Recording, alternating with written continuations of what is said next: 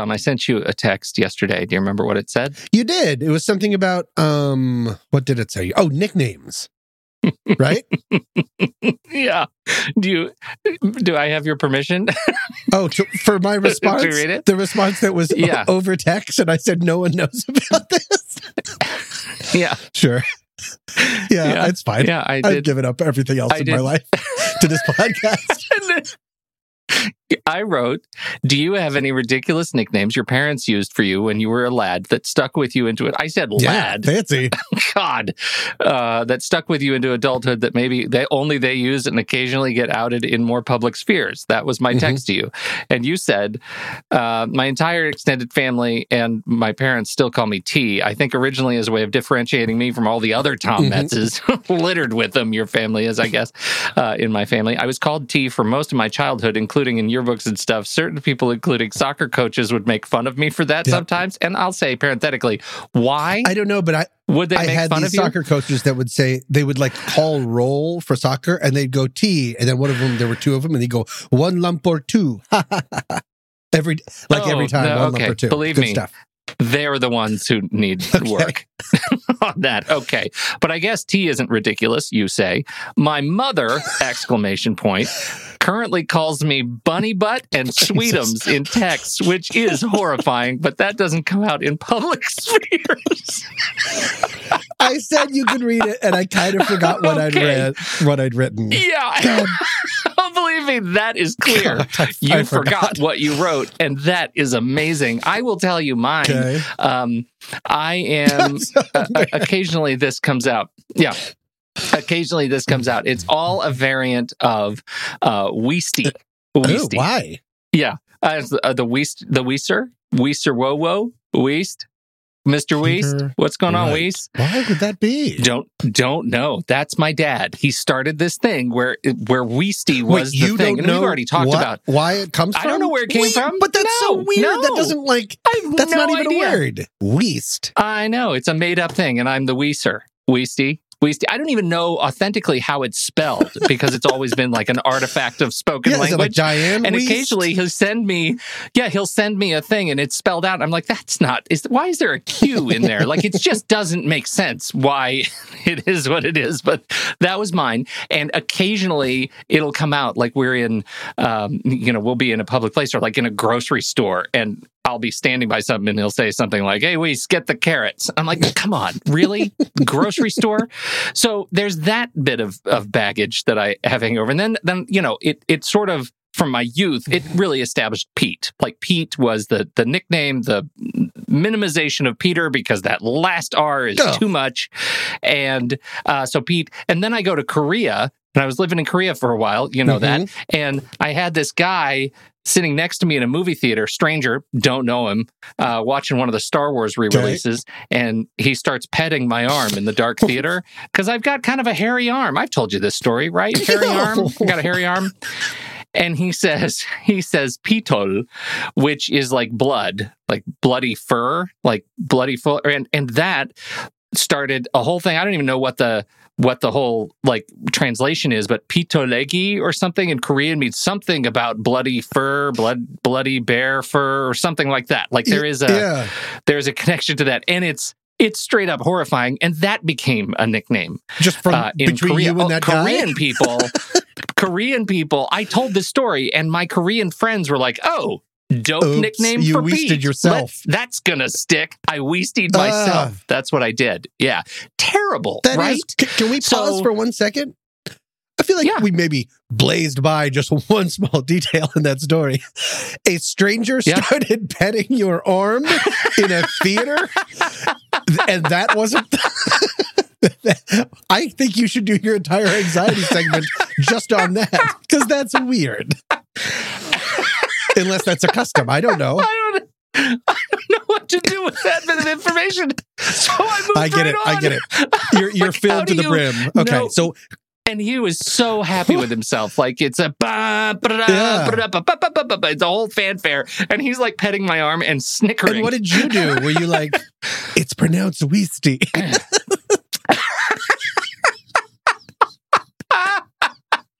okay. Okay, go on. All right, we have to Okay. move on. I don't know uh, why. I don't know I got to thinking about Yeah. this, uh, but I started thinking about uh, nicknames, and uh, so I started looking up nicknames, realizing that the nicknames of my friends are like mine, terrible. They're they're just they're either stupid or they're they diminish you in some way, shape, or form. I'm like, how does that even happen? So I started uh, I started reading a little bit. I, this isn't like a current news story like we usually do, but I just wanted you to know that nicknames we need to watch that. It turns out there are people, probably people with terrible nicknames, who have written straight up academic papers about the power differential in nicknames. Oh, that the name giver assumes the role of power in a group and bullies take that on and like they abuse nicknames when they find them they do these horrible things nicknames connote a deviation from the usual and thus they separate those who are in the group and those who are outside the group says someone who probably was uh, bullied because of their nickname Right. i'm just saying You like, that don't think about that, but that makes a ton of sense because it's also the Yes. catchiness of it, the stickiness of it. Yes. Yeah. It it can also be flattering. Like I look at T and I'm like, T, you, that's a good that's a good T, it's a friend letter. It's Thomas a strong Threats letter. T? No, Oh, I'm looking me at you. T. You said Oh, T. okay, Yeah, great. it's a good nickname. I don't know. Like I know that uh, a, a taller T Yep. came into your life and and He- took that he- that yes, over. But you could very well have have carried T. Too many T's. And you ended up with like Tommy. Yeah. Right? Like I don't call you Butterbutt, but I Bunny will. butt. Get it right. Oh, right. Don't be weird. My mom calls me bunny butt, not butter butt. We're not creeps. so sad. anyway uh so you know like I, you're not sitting around being called like you know iron thumbs or you know Not to my face. like you can Yeah. be Super Yeah, duper. right. so i i feel like nicknames are there i'm gonna put some links in the show notes because nicknames are straight up scary if they get out and if you have social anxiety just know that when somebody gives you a nickname it could be flattering it could be not so flattering and it could be bunny butt bunny butt it is. Um, talk about failing up oof Hey, I got a confession. Been losing all momentum. Just because it's easy, but that don't make it better. Welcome to What's That Smell? A sometimes funny podcast about humans and their anxieties. I'm Tommy Bunny Butt Metz III. and i'm pete the weast right And every week we each drag one of our deepest, darkest anxieties into the light to share it, learn about it, and hopefully laugh about it with all of you. and reach out, y'all. Send us the story of your little anxieties to what'sthatsmell.net. Because every week we like to have a listener submission because it gets us out of our dumb heads and into your beautiful ones. So go to what'sthatsmell.net. There's a big shiny button that says submit your anxiety, and then we will research it, talk about it, and laugh about it, and you won't be so alone. And then never the train shall meet. I did it again. All right. And with that, I'll go first. No firm request, no. Just spent the night. I had to walk Pete. Tom, I know this is going to be tough to swallow, but I couldn't think of a funny way to introduce my anxiety this week. So, with your permission, I'm going to just dive right in. but you had that clever Southern thing going on in a minute ago, so I should have maybe just stuck with could- that. Yeah, yeah. Yeah, I tried and tried to think of a way to sort of ease into this, and I can't because I'm going through something, and I've been going through it for the past couple months, and I don't like Oh. it one bit. Can I tell Oh. you what it is? Ah, yeah. Now I'm a little bit nervous. I will be eating a meal. It could be mm-hmm. breakfast, lunch, or dinner, and something happens. I swallow a random bite of food, and things don't go as they should. For lack of a better term, the food gets stuck in my throat. And this happens all the time. I'm not choking. This is important. I'm not choking and I can still breathe, but it feels like the food is just sort of existing in my throat and it won't finish going down the gullet. None of this is a joke. This is all awful. And it's very disturbing because it feels like if the food sort of shifts in a certain way, it will cut off my windpipe. Again, that's never happened, but it's just having something in your throat. That's where the air comes in and out of. I don't know if you're familiar with that, Pete. It's pretty oh my important. god. Um, and I won't be able to breathe. That's what I'm worried about. If I try to drink water to force it down, it doesn't work, and I have to spit the water out. I can Wait, you try to can't make swallow the water either? not very wet, like very little, because it's like my throat doesn't have as much room in it. I can breathe, but it's there is But- an obstruction. It feels like I can. Sorry, trigger warning for a beep in the low files. I can try to make myself throw up, but that also doesn't work. It just slowly figures itself out, and then everything goes back to normal. Like And the Pete- food just falls down. it just finally throat. falls down and then everything is fine and this is happening at least once a day sometimes once a meal pete it happened this morning at breakfast and i absolutely hate it i know you know what this is before i even say it so i'm going to say it real quick my anxiety this week is dysphagia which is difficulty in swallowing. It's derived from the Greek dis, meaning bad, and phage, meaning eat. Pete, I got the bad eats. You have the bad eats. I got the bad eats. Now, before I move on, Pete, your wife trucks in this world with the bad eats, doesn't she? To a She's certain well, she's a speech and language pathologist, and so she, you know, she's not a swallowing specialist, but that is Yep. within the field, and so she's studied a lot about it. And you know, you know, when she was going to graduate school, I was riddled with anxiety because every day she was studying something else that that would That revolved would, around- it would revolve around yeah, breathing, speaking, swallowing disorders, and and so it's it's terrifying. And I've done my best over the last fifteen years not to think about it. So.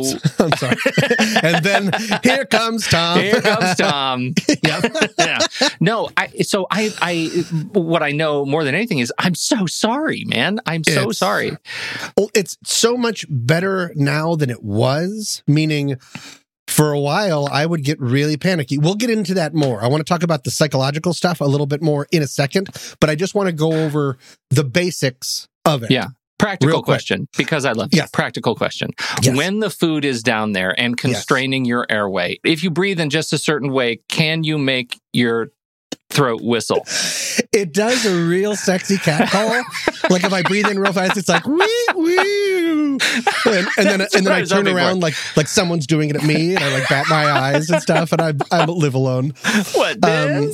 Yeah, what me? Oh, and I always always have my parasol. yeah, totally. Yeah. Okay. All This You were saying Um, well, to get it out of the way, because in case people are wondering, yes, I have an appointment with a specialist. It is Yeah. in two. It is in two weeks, but I made the appointment two months ago.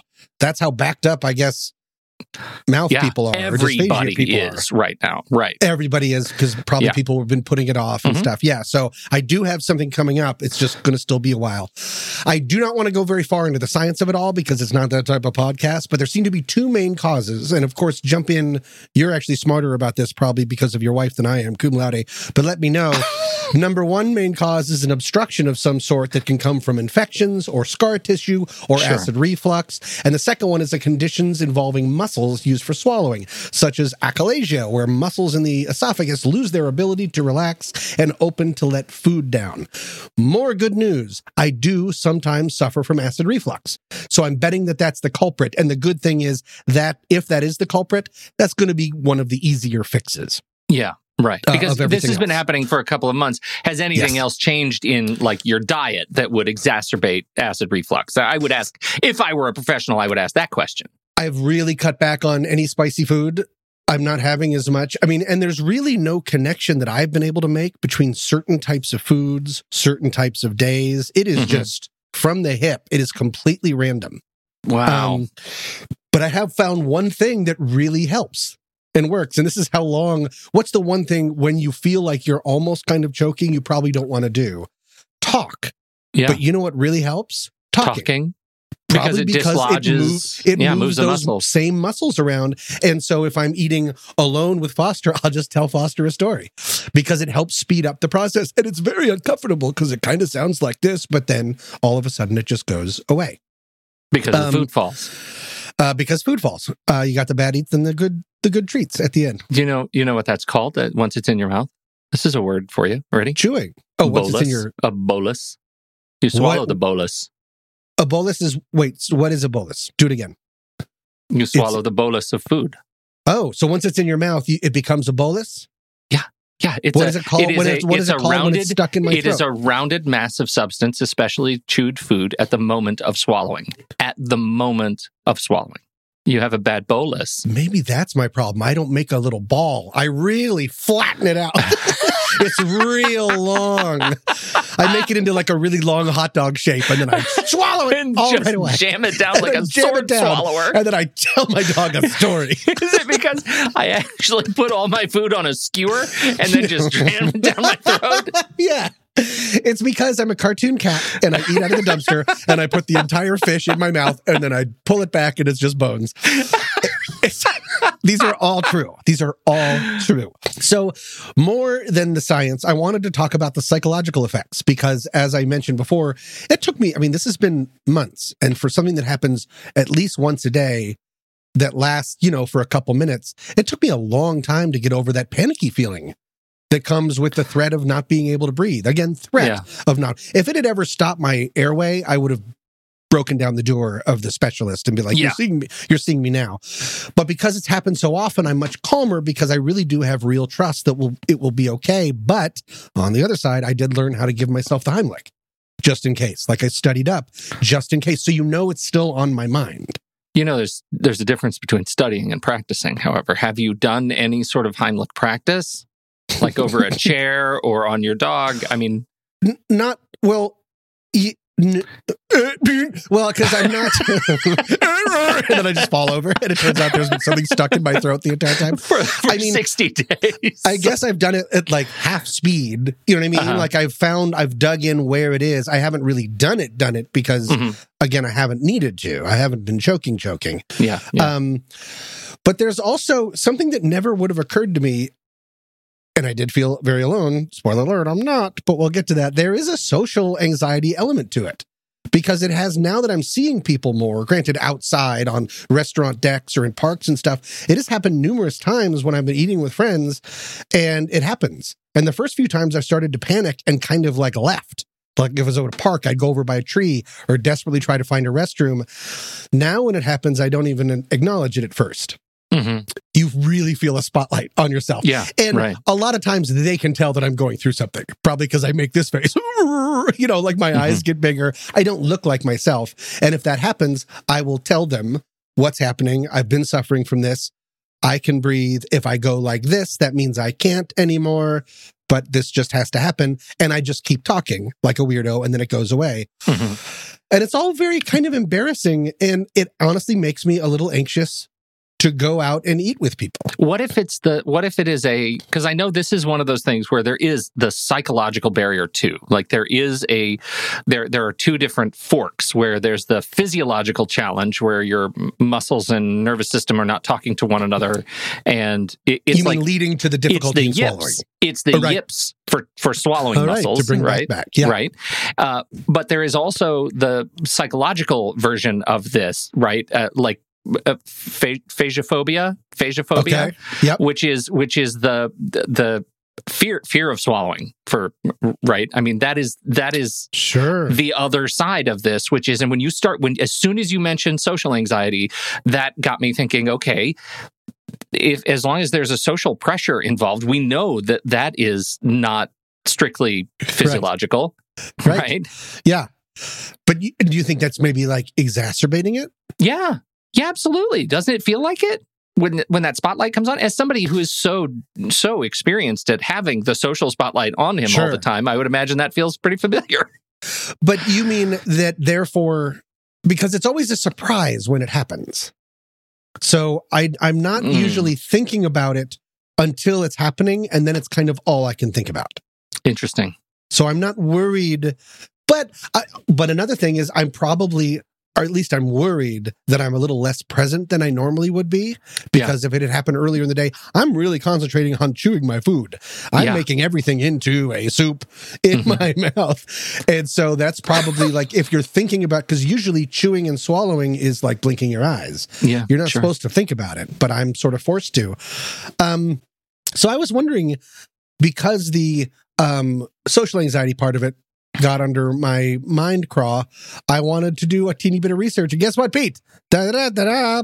I'm not alone. Mm. This goes back to 2002. In 2002, Italian scientists Ferri and Acrino uh, studied a large number of patients with active social lives who began suffering from dysphagia. And these aren't just old people, as dysphagia happens a lot more in the elderly, but these are people across the board, including my age. They had active social lives, began suffering from dysphagia, and they found out that over half of these patients were found to be more fragile, lacking self confidence, limiting social relationships, and consequently having a tendency to self isolate. I'm not doing that, luckily, probably because my pull to be near or with people is just too strong, but I get it. Because it's a really scary feeling, and there's something really embarrassing about it. Something about like choking and breathing and eating, which is already kind of gross. I don't know. I'm, I wonder if it's sort of a little bit of a perfect storm. For me, it's also, as I mentioned, it's the randomness of it. It's not every bite. It's just some bites. It's not certain foods. It's not spicy foods. Not really hot. Not really cold.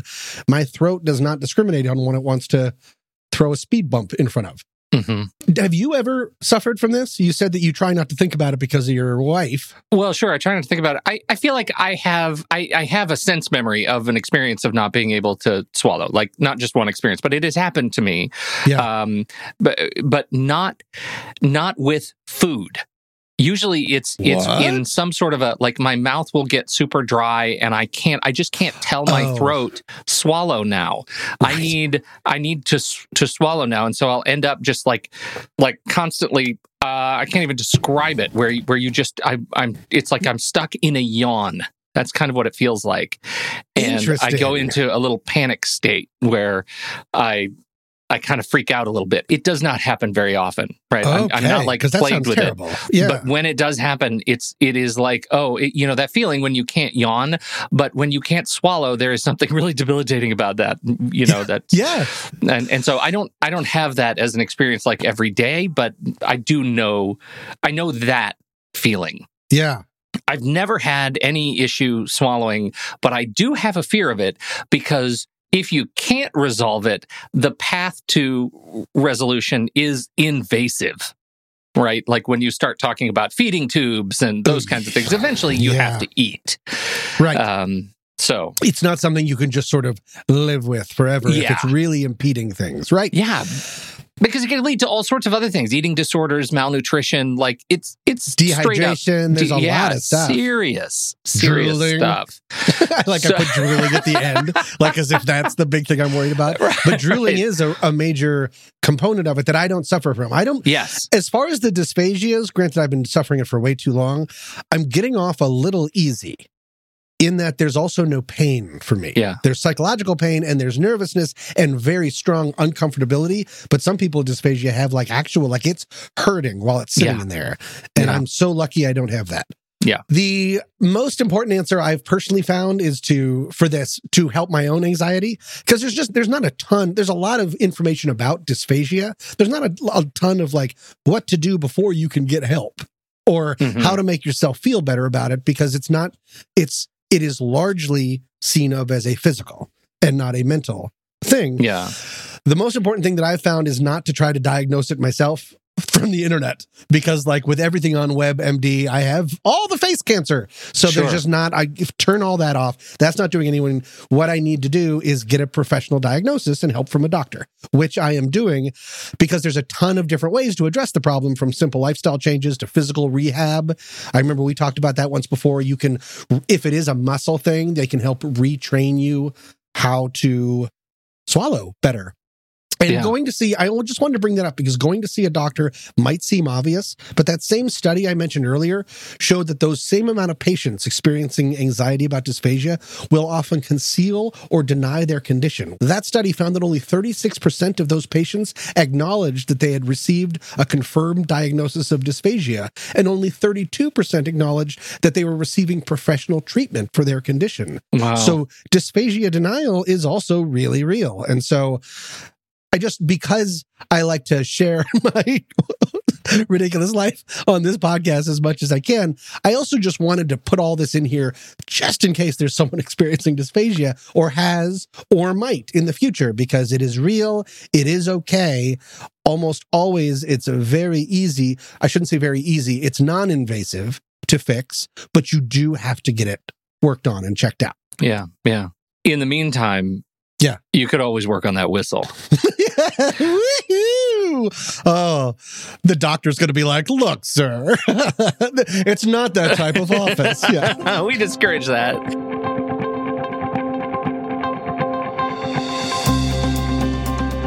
In business, like in life, successful partnerships can mean the difference between booming success and utter failure. This is especially true in the volatile industry of food service, as the Buti brothers found out in the mid 90s. Looking to start a chain of restaurants partnered with celebrities a la Planet Hollywood, Francesco and Tommaso Buti turned, surprisingly, to the world of fashion. Teaming up with then supermodels Naomi Campbell, Elle Macpherson, Claudia Schiffer, and Christy Turlington as the faces of the restaurant chain, the first Fashion Cafe opened in Rockefeller Center in New York City in 1995. It seemed like an instant success, with the chain immediately breaking ground for other restaurants in countries including the United Kingdom and Spain. But behind the scenes, the restaurant chain was flailing. Simply putting models' names next to average fare like burgers and waffle fries did not attract the general public. A writer for the San Francisco Chronicle described the food as, quote, bad. And as author Matt Haig later wrote in 2011, the connection between models and food was not an obvious one, and fashion is not a theme that makes people feel hungry. Also adding to the trouble was some of the more bizarre food options, such as the $20 salad extraordinaire created by and for Naomi Campbell, that consisted of a glass of champagne, two slices of tomato, a leaf of iceberg lettuce, and a pack of Newport cigarettes. I did not make that up. Ultimately, the Buti Brothers overfranchised the cafes and mismanaged the business, leading to models such as Christy Turlington to abandon the project. Models Campbell and Macpherson also left after accusing Tommaso of stealing more than $10,000 a day from the business to support his lavish lifestyle. The restaurant finally closed in 1998, and Tommaso Buti was later arrested for defrauding investors in 2000, finally breaking up the partnership once and for all. Want to be in a partnership that's built to last and won't lead to any arrests? Fingers crossed? Why not become a What's That Smell Panic Pal today? For just a one time what? Yes, one time payment of $35, which is just a little bit more than that cartoonish and horrific salad, you will be helping pay the cost that it takes to produce this podcast for season six. Why, you're listening to that season right now. In addition to being an amazing person, giving us that one time payment of $35 will also get you exclusive perks like a pack of Newport cigarettes, JK. Not really, but you will get early access to episodes and live streams, exclusive members only episodes, a collection of exclusive What's That Smell anxiety coupons to be used as emotional legal tender when you get the shivers, delightful stickers you can put on your face, and more. Pete and I dearly love producing this show for your eyes and ears, but all the behind the scenes beeps and boops do cost money. So if you like what you're hearing, why not help us cover the cost of season six and become a panic pal? Just go to what'sthatsmell.net and click the join now button. Again, what'sthatsmell.net, click on join now. You're a panic pal. We're your panic friends. Thank you. And now, on with the show.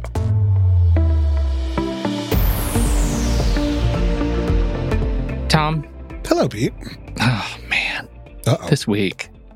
oh, Um, this I- week. the, I, so, all right. Let me Oh. just let me just get into it. I have a listener submission this week. oh, right to it. Yeah. Okay. I know. I know. We're, we're all and it's a listener submission and i read the listener submission and i think to myself like I, it it causes me to ask the big questions Oh. you know like the big questions like what if the secret was real Oh, like okay, that's sure. big or or what if i'm only able to master two or three of the seven habits like Of highly the, successful the people. big yeah the Okay. big existential questions Sure. in life like that's the that's the kind of scale that we're talking about this week and it's a little bit long but i feel like i owe it to the submitter uh, of this to actually to actually share the whole thing The, the whole This is- submission. the whole submission it's a Soup little bit nuts. it's a little bit long but i'm gonna i'm gonna Okay. get there I'm Okay. ready. Is- this is from catherine Hi, Catherine. Thank you. First, Catherine says, "Well, she she didn't say anything for you to thank her for yet, but it'll Oh. get there. Here you go." Oh, nice try, Catherine. Catherine says, "I love this podcast. Oh, Thank you, Catherine." thank you, Catherine. Sorry, I missed, I missed my cue. In one sentence, I lost complete track. Okay, good. The only problem is that I keep discovering anxieties I didn't realize I had. Hallelujah, Oops. Catherine. Yeah. Uh, one that I'm not sure you've talked about is deep water. More accurately, the sense of depth of water. Stay with me because this Interesting. this gets this goes places. okay.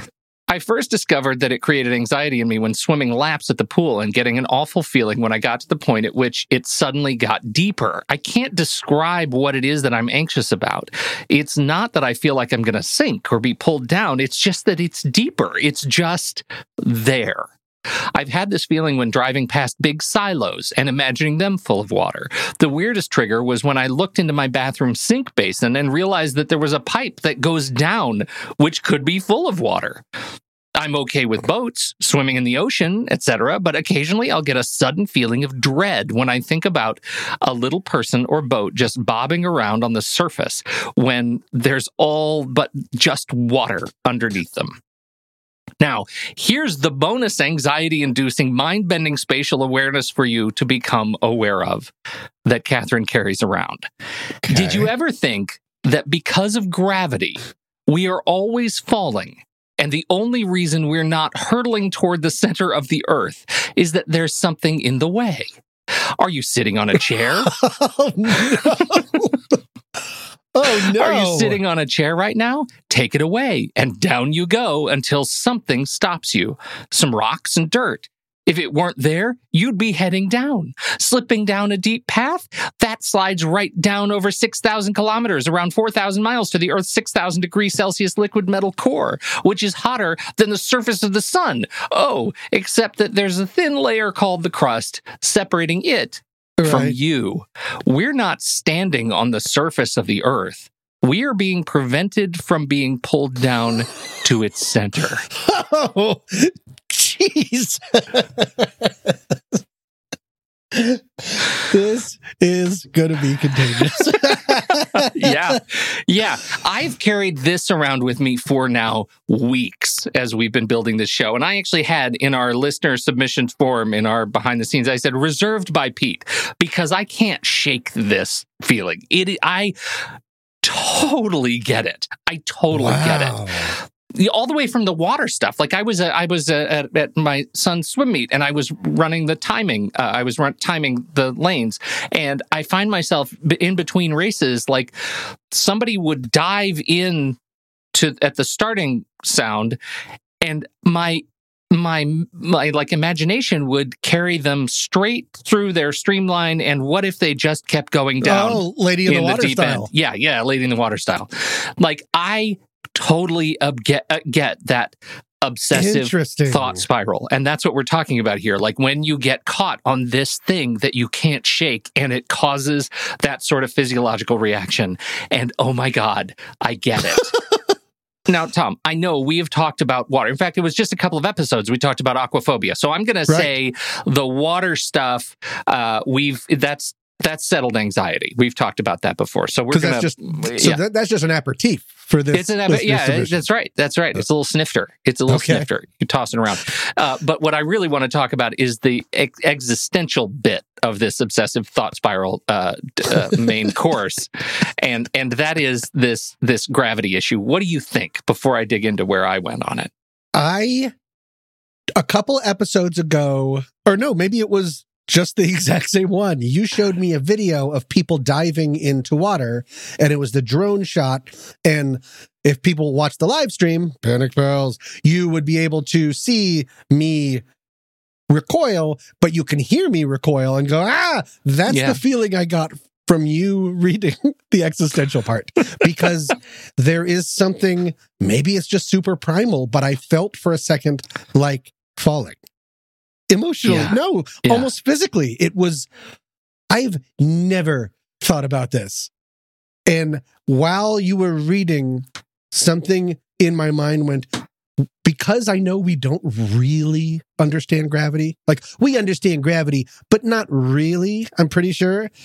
What if gravity was just like, I'm done? what if gravity just turned off Yeah, and we're just flying around? That's the opposite of falling, but still, it's the same. It's just being untethered.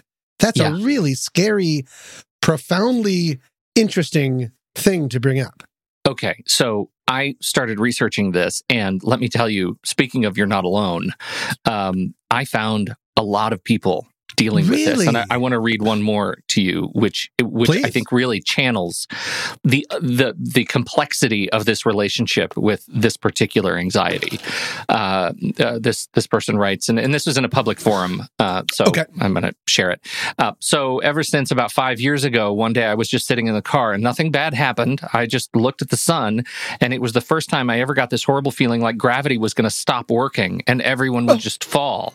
Over the years, I struggled really bad with it, where sometimes I would be literally in tears crying during the times I had to walk outside, like to the store or whatever. I had to bring my sister everywhere with me so she could hold my hand. I'm crazy. Even when she came, that feeling still came, and I kind of felt like I was walking upwards. It's still really bad to this day. Sometimes I can walk now and I and I won't get that feeling, but most of the time I can't even stand outside, like at the beach or anywhere for very long periods of time and never in one place. I wish I could overcome this fear because it's like holding me back in life at this point. Please don't Oh, judge. man. No judgment. It's just no judgment. there is so such he weight or that person this. is saying if they're inside, there is a roof. yeah, there's it's you're like wow protected. Right. Can't like there's part of that that's agoraphobia, right? Fear of open spaces. sure. But you you have to tie good into that one that I had not heard of. Uh, you know what a barometer does, don't you? Atmospheric pressure. Right. And so barophobia has Oh. been used as the fear of gravity, pressure, or falling. Uh, it's right. It's tricky because sometimes this one is associated with falling down from high places. Like, Mhm. sure, I, I have a fear of falling, and we'll call it that, and maybe you might use it as as um, as you know a, a fear of gravity but it it can be extended to this sort of obsessive thought spiral like i am afraid of the force of gravity not functioning whether i'm falling up or falling down Oh, you can fall up. That's never ugh, cum laude. That's never occurred to me. I've always thought of falling going from high to low, but you can fall upwards. That's what we're talking about. well i mean No? i maybe i'm using that uh, i'm being a little bit too broad in my fall interpretation up, but either way, I, I it all depends on which direction the pull of gravity is right? you know from your perspective because up and down is just like perspective if i were standing on my head and you were falling you would be falling up Let's try it out. okay This will be a member. so i'm just going to turn i'm going to turn my camera upside down and do the rest of the show perfect. upside down Yeah. so uh Wow. anyway yeah I feel And- so bad and- for that person, and I feel so bad for anybody that's suffering from this because it's always around you all the time. Yeah, it's always around you all the time but what if and so there is this component of the world that we think of as settled science that we we are now to the point where we can take it for granted because here on earth in this atmosphere in this environment on this planet it is a trusted force gravity. Like we know how it works right? But if all you can think about is what if it stops working right? What if it stops functioning the way it does? Then what happens to us? Well, this is something that I'm going to be thinking about yeah for a while, and I haven't stopped thinking about it since you read the article. Uh, But uh, thank you. oh, What was it, Catherine? catherine yeah Thanks, Catherine. No, just kidding. Thank you Yeah. very much for submitting, Catherine. But no, it is very provocative. I sometimes have fixated just a little bit on the idea of how nothing is really solid, yeah that everything is atoms really tightly bouncing against each Yes. other, and what kind of like with gravity, what if whatever was holding them together just sort of stopped yeah and everything would just sort of fly molecular apart? cohesion Molecular, that's what I was, yeah, if you want to I use think about the that's layman's whole, terms. that's a whole Star Trek thing Oh, really? where oh because I mean that's how transporters work right Oh, I never thought to ask. just okay. breaking down like well yeah. So and but i think about that all the time like uh, because i'm a superhero nut right? And i think about the Right. flash. And the flash does this thing where he moves so fast that he can phase through solid objects because the objects aren't really solid. He's just getting I his know he could do molecules. Yeah yeah. That's the thing. That's Yikes. legit. Yeah. Flash is amazing.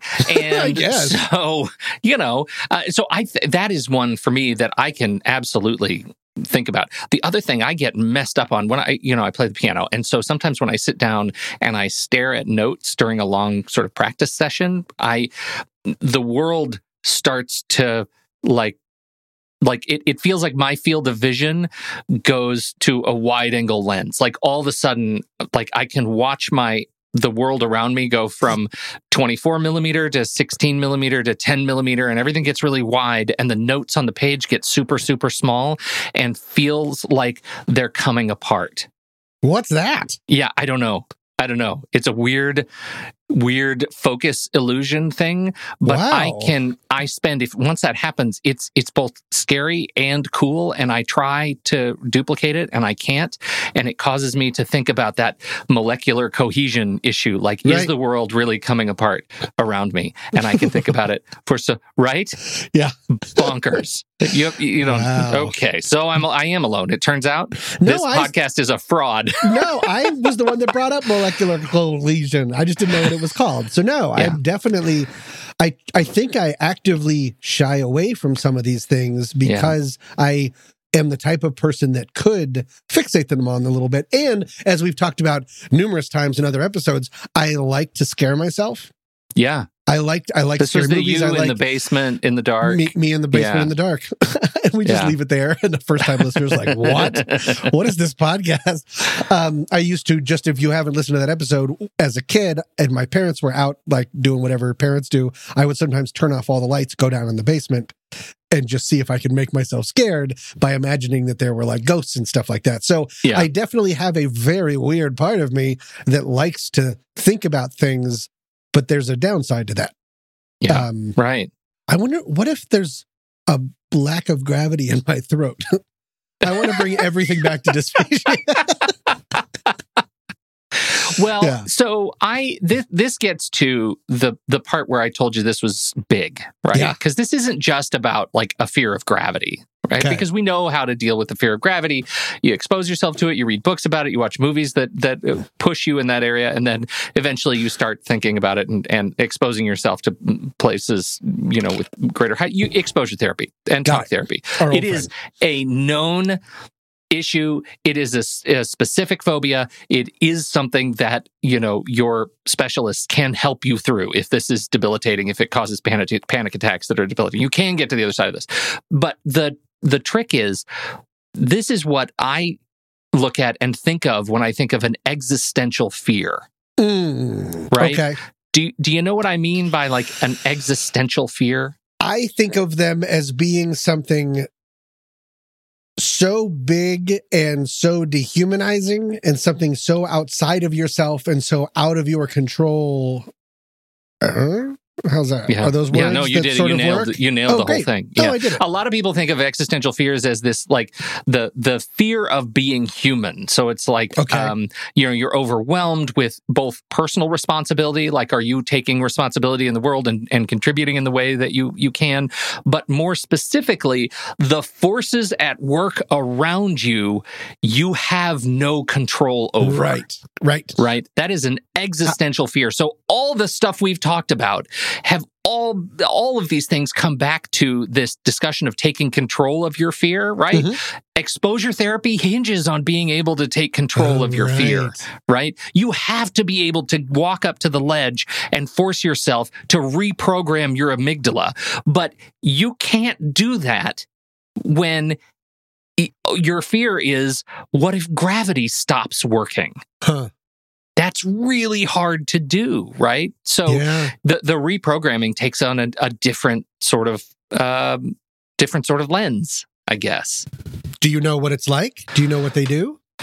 Well, so I found some uh, some sort of structures that you know you what you're doing in order to pre or to reprogram your amygdala is to force yourself to ask different questions that replace the questions in your head uh, and so Oh, instead of saying you know what happens when gravity fails uh, you're you're looking at it I, I, the way i'm sort of thinking about it is the be careful discussion we had like when you say be careful you're programming yourself with the language of fear right of that thing Right. so Programming your children. Right. yeah programming your children that was that was the context and so you know i look at it as like okay if i'm afraid of the earth's crust like failing Mhm. and slipping into the 6000 degrees celsius molten hot center of the earth Mhm. what i am what what instead what i might say and start practicing and maybe journaling on and reciting and and programming myself around is yeah, the Earth's crust is relatively thin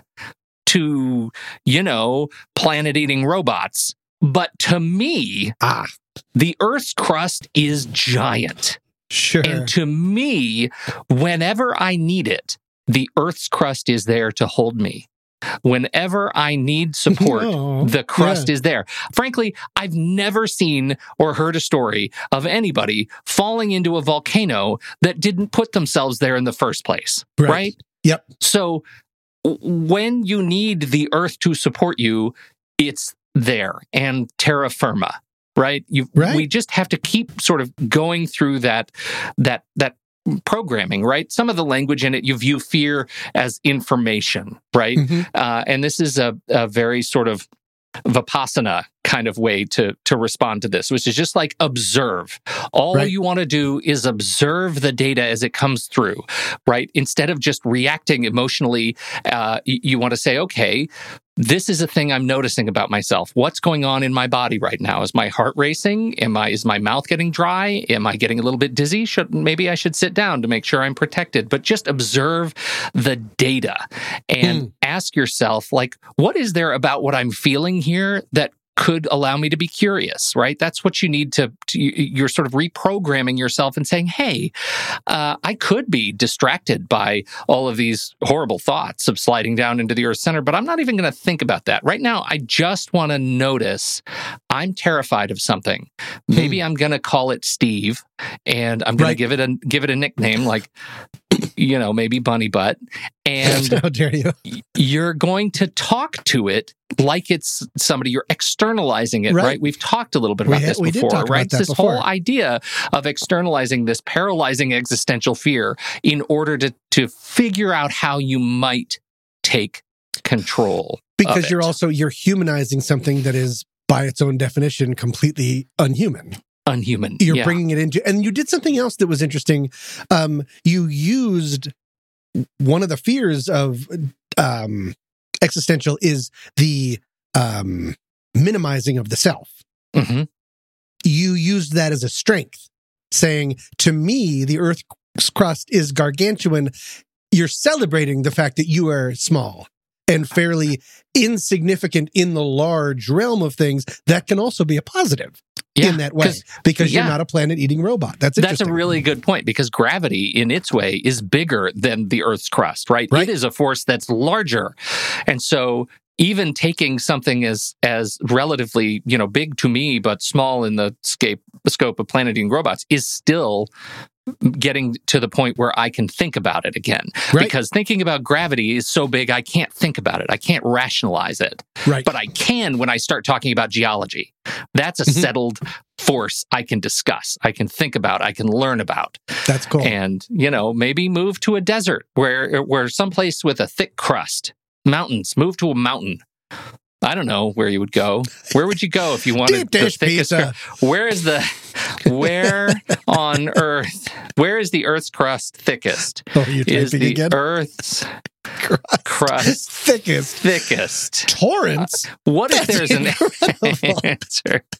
Torrance, Atlanta California. Public Schools? Oh, the- no. Torrance. So it is Torrance. Let's just go with Torrance. Great. All right. So that's it. Uh, that's that's all. This is a huge thing. This is really interesting and outstanding. And thank you so much again, Catherine, for submitting because, like you did, you brought it up into existential. We got into molecular convulsion and stuff like that. Bringing up something like this does cover a lot of ground, yeah. which could hopefully be helpful for people if they ever find themselves falling up. The Earth's crust is exactly as thick as you need it to be. Mm. And my dad always said the crust is where all the nutrients are. Like on a pizza? Yeah, well, no, I don't think that's right. Yeah, is that not true? On a sandwich? Yeah. My Is father's a liar. no, he just because I never wanted to eat the crust, and so he's like, "That's where all that's where the chest hair is." Whoa. Whoa. If you I eat don't, it, it puts I don't even know how to do that. That's what he meant to say. He meant to say if you eat the crust on a sandwich, it puts hair on your chest. Unfortunately, he said your sandwich is filled with chest hair. My parents are a handful. Macaroni and chest hair.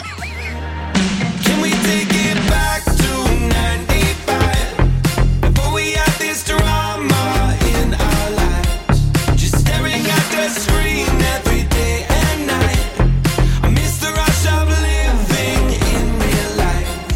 Thank you all so much for joining us for this episode. This week's tune is Back to 95 by Michael Shines. Coming up next week. And it seems that the same test, like you were saying, uh, did not affect men in the same way uh, at all because they were too busy trying to knock things over with their penises. I don't know, whatever men do. Note to self pull ups, just like our 8 a.m. Monday. Don't eat a bagel. right. Yeah. Right? Quiche is not a cardio exercise. What if I put a McNugget on a stick? is the stick uh, like a? Do you what call if it's a bone shaped stick? a bone a finger stick? No, I don't think that Okay. will work. Then that's just a horrible lollipop. Until then, I'm Pete Wright. And I'm Tommy Metz the Third. Thank you so much for downloading. We will be back next week on What's That Smell?